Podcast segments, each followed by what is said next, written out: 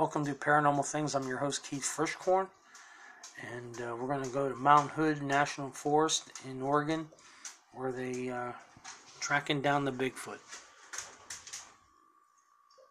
Without further ado, here we are. way. For decades, maybe even longer, people have ventured into the mountains and woods outside of Portland to prove that mankind is not alone in the woods.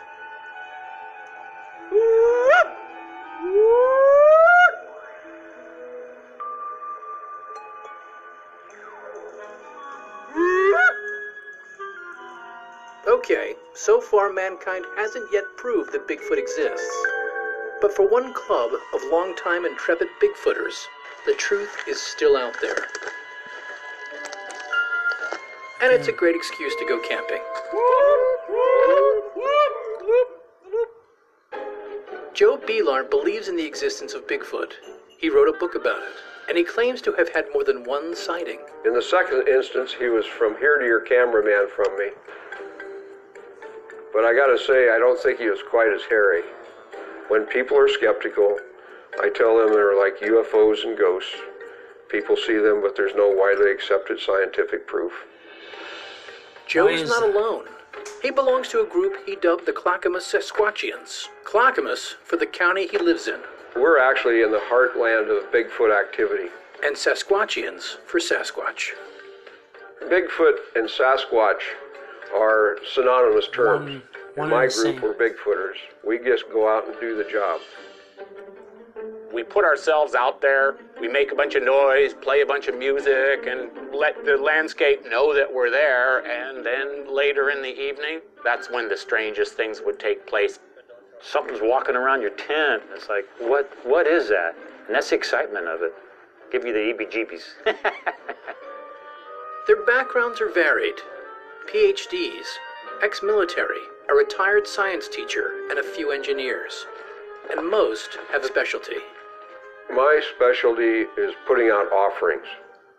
If you come back and there's something laying there where that apple was, then probably it was one of our barefoot friends.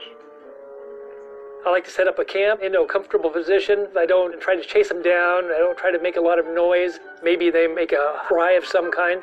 But is it a Sasquatch that's making these noises? We didn't see it. We can't say that for sure, but it's a great hobby. This sounded squatchy.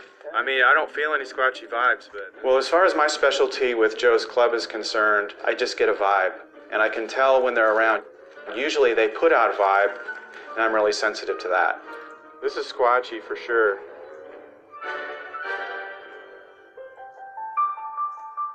Whether the Squatchy vibes are flowing is besides the point for the Sasquatchians.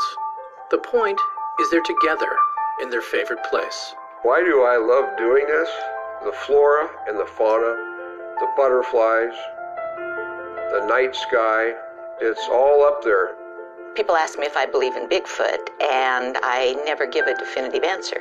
But Bigfoot is, in my mind, 10% of everything that we do to enjoy each other's company.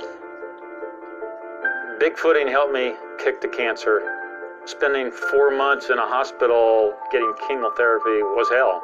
And what made me get through that was imagining me getting back up to the woods and visit my friends. Hopefully, I'll get Bigfoot, sit around a seems like campfire with me uh, one day. It's about Bigfoot, but it's the human connection. Well, there you have it.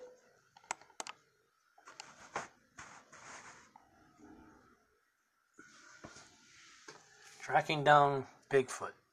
Till we meet again. Sleep tight.